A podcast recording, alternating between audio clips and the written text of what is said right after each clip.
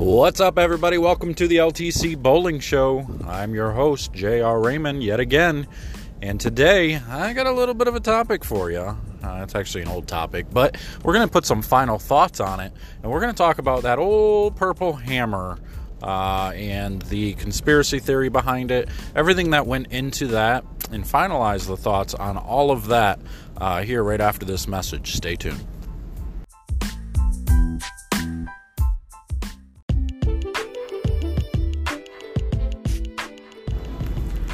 All right, welcome back. So, uh, a lot of you probably remember the story behind the Purple Hammer and everything that was going on there last year uh, and earlier, even in the previous year.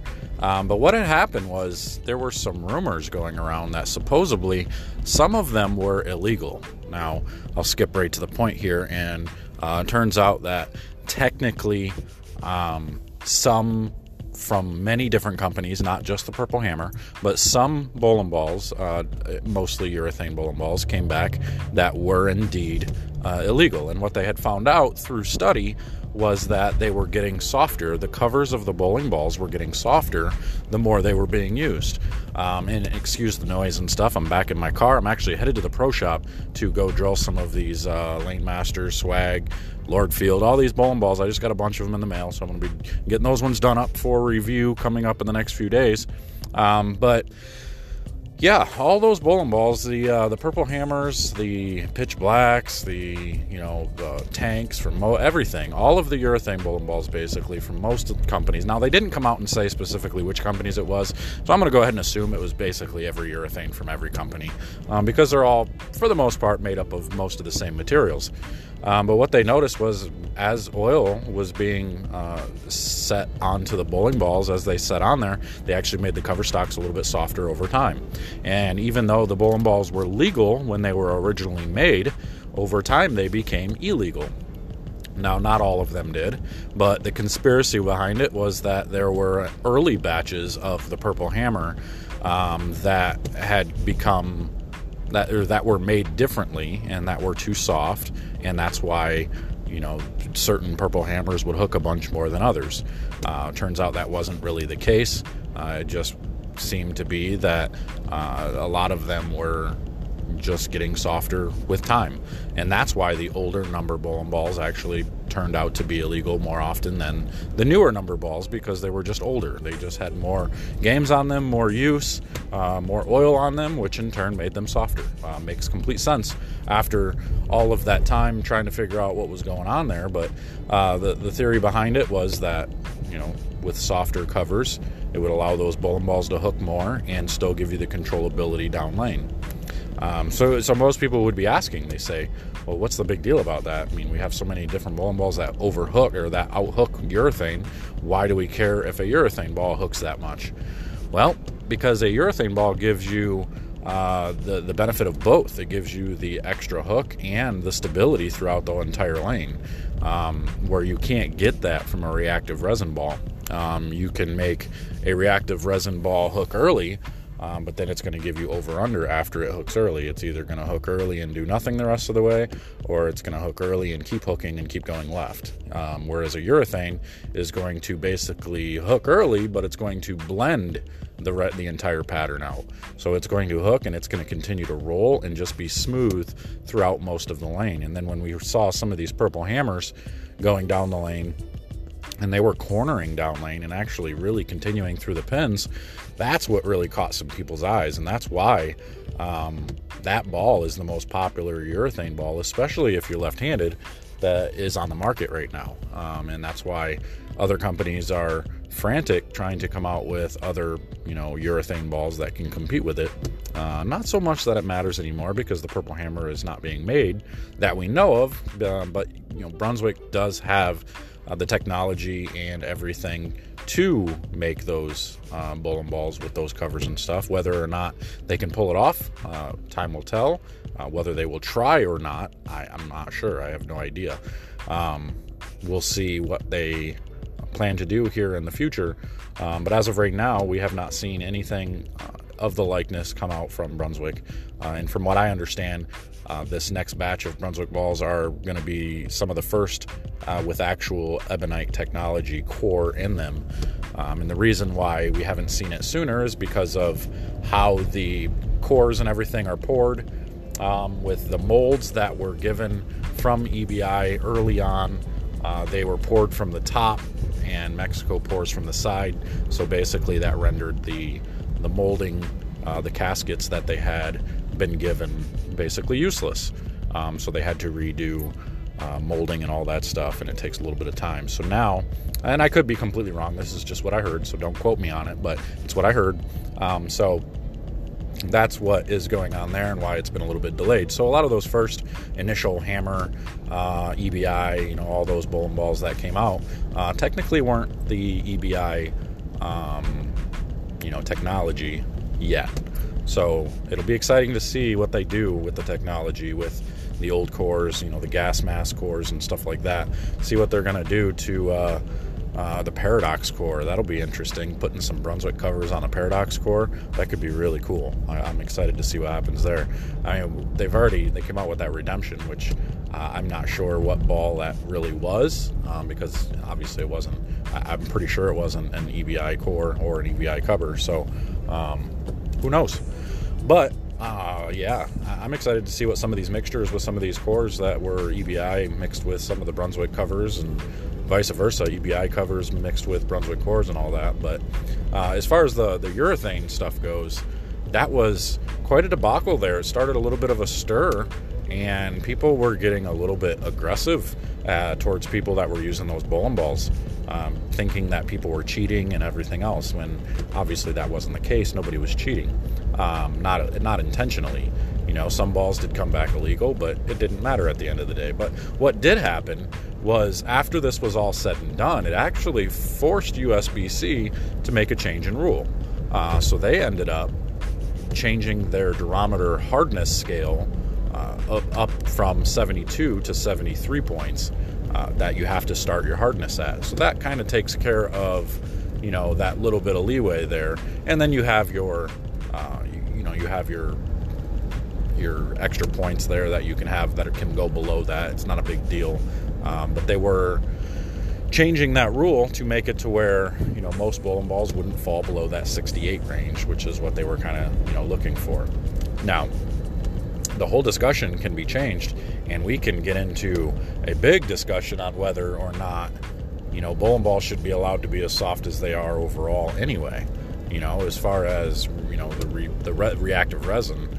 Uh, most reactive resin are already harder than what a urethane ball is, but um, do we think that they should try and you know heighten that you know scale up a little bit as well to make it to where some of these covers aren't as strong or aren't as porous uh, maybe the absorption rates need to be looked at. You know, I mean, uh, this, these are all the things that USBC and all these companies look at, uh, and they debate and they wonder whether a change needs to be made to, you know, better the integrity of the game.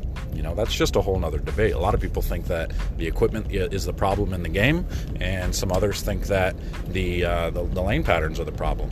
I know a lot of people said, well, why don't they just make it to where you know, if you want lower scores and you want more integrity and you want shot making brought in, why don't they just make it to where you can't use these huge 14 to 1 patterns and they actually have to put oil on the outside of the lane? Well, they tried that. Uh, the original intention was that the red, white, and blue patterns. If anybody remembers when they were rolling out that system, uh, they wanted all the, the, the centers to use you know one one or the other.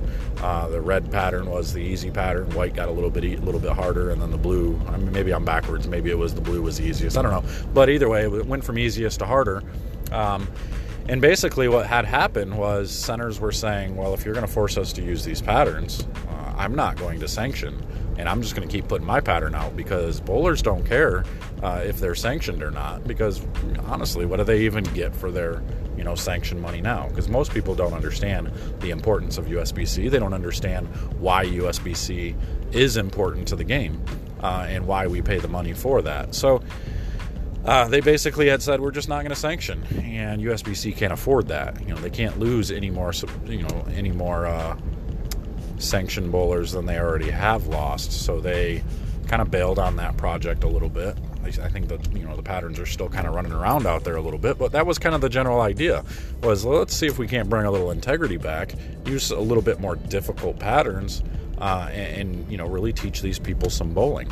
But the problem was uh, if I put that pattern out and my center all of a sudden is averaging 10 or 15 pins less than Bob's center down the road, people are just going to bail on my center because I'm making them harder. And Bob, who didn't end up following the rules and didn't sanction, you know, they're making them easier. So people are going over there to bowl because they want to see their 230 average and their ego can't take that hit, you know. So that's kind of where the uh, the discrepancy came in, where people weren't uh, weren't very happy with stuff like that. And that's why you don't see a whole lot of participation in a lot of sport leagues and stuff. They're very difficult to get off the ground because, um, I mean, I, I guess people just don't really want to set their ego aside and learn what the sport side of the actual game is. Um, you know, I've, I've, I've witnessed leagues be ran, sport leagues be ran, where, you know, 220 average guys come in and average 160 and they're miserable and they're just not having any fun. And it's not because they're bowling bad. I think it's mostly because they weren't getting any instruction. They weren't learning anything. They were just getting their brains beat in and they didn't understand why because they've bowled one way for so long. They've just piped it up the track area with a certain hand position with a shiny ball and they average 220. And now they do that on a short pattern and they're either missing the head pin left and when they move their feet a little bit to the left, they're missing the head pin to the right. You know, so and that's not any fun for somebody who is used to averaging 220. I mean, that's a lot of what goes on at USBC Open Championships as well. That's some of the complaint there is that they make them too hard out there, and so bowlers. Uh, some bowlers say, "Well, I'm not going to keep going out there and getting my brains beat in just for a little vacation time." And especially when we continue to go to Reno, you know, four out of five years, you know, it's not even like it's going somewhere new. Uh, they said it, a lot of bowlers were saying if we would go somewhere different every year, it would be a completely different ball game. They wouldn't care if they got their brains beat in. It's worth it to be able to go somewhere new all the time. But because of the contracts and having to go to now Vegas and Reno all the time, Vegas isn't so bad. A lot of bowlers like to go to Vegas, but Reno's kind of oh, it's miserable going out there sometimes. There's just not a lot to do, and you're stuck either in a casino or you know wandering around the, the bowling center there, the stadium. But I mean, they have done some renovations there. They redid the entire place. So I'm excited to kind of go back out there and take a look and see how things are now. But I know uh, bowlers still kind of have that same mindset. I don't think they're really going to care too much about the renovations and all that. I think they're going to say the same thing. Like, send us other places. We want to go to New Orleans. We want to go to Orlando. We want to go to California. Like, they just want to go to these different places uh, and bowl. They don't want to just keep going to the same places, you know? So, and again, like, the, I don't feel this way. I'm going to bowl every year just because I, I enjoy it. You know, I'm a competitive bowler. I like to bowl in the competitive stuff. Uh, and there's a lot of money to be made out there at the USBC Nationals. That's the only place I know of where I pretty much can go out and shoot 590 and know I'm going to double my money in brackets for the most part. You know, depending on you know which squad you catch. If you catch this right squad, you're going to make a little bit of money. So it's kind of nice to see uh, when we do it that way. It's pretty cool. Um, but it doesn't always happen. You know, I've had times when I've shot 640, 650, and I've ended up you know breaking even or losing a little bit of money. But um, you know, it is what it is. It happens. But uh, anyway, so the so the urethane debacle was it was it was kind of crazy. You know, at, one point, uh, USBC in the middle of the night uh, ran out to uh, the summer stop at, in Aurora, and in the middle of the night they went on the truck and they started you know testing the durometer readings of all these bowling balls to see if any of them came up illegal, and none of them came up illegal at the time because they were all brand new bowling balls. You know, so they all matched and uh, the only ones they were finding that were illegal over time were, like I said, the ones that were already in use, the ones that were being played um, on the oil, and they started getting softer with time. So there really wasn't much of a story there. I think it was more of a story being made out of it than what it really needed to be. Um, but nonetheless, it was a story, and you know, it was something you know that blew around the bowling industry for quite some time. So it was pretty, it was a pretty neat thing as far as you know could there possibly have been illegal bowling balls in the market? You know, other than like the the jackal situation back in the day when USBC deemed the jackals, uh, the original jackal, illegal because they went over the 060 marking uh, on, a, on a bunch of bowling balls. So that was kind of crazy. One company actually turned in another company. We don't, I don't know who. Uh, that's the rumor is that one company found out that there was a bunch of them that were over 060, and so they had shipped bowling balls to, or shipped cases of them to uh, USBC to basically Tattletale, and uh, bowling ball ended up getting discontinued off the market. For those of you that haven't heard that story, and it kind of put a dent in uh, Motiv's pocket there because they had to then replace all those bowling balls and it kind of hurt some pro shop guys too because basically they were going to have to drill these balls for free. Now they didn't have to, but uh, they, if they wanted to, you know, keep customers and not make anybody mad, they probably should have, you know, forked over or at least gave a massive discount for drilling them, or just at least charge just for the materials, the slugs and the fingers. And unfortunately, you know, time is still money. So now these guys and gals had to drill these bowling balls uh, for these bowlers, and it wasn't even their fault. You know, so it was just kind of a mess there, but uh, it got taken care of, and Motiv did a pretty good job covering uh, covering their tracks there and making sure it didn't happen again. And they released a special edition ball to to go out to all those bowlers and all that good jazz. So it ended up working out in the long run. Um, but it was another one of those stories that had happened in the industry that most people probably uh, they might not even know about. You know, same thing with the Purple Hammer situation there. But I don't know. What do you guys think? What do you think of the whole urethane debate and all that? You know, Sean Rash came online and said, or on the on the TV show, and came right out and said that he wished urethane was banned. You know, so. Uh, what do you guys think of it? Is it is it a tool? Is it a good tool for people to use? I've won with it. I've used it. Uh, I use it when I can. Uh, I'm not totally against it when it's used properly. Um, my only issue with it is, you know, sometimes people go to it as a, you know, kind of like a crutch. They go to it when they don't need to or when they don't have any other option. Uh, and I understand that. I get it. Um, you know, sometimes you're just your ball reaction's just that bad, so you have to do something to try to keep things in control.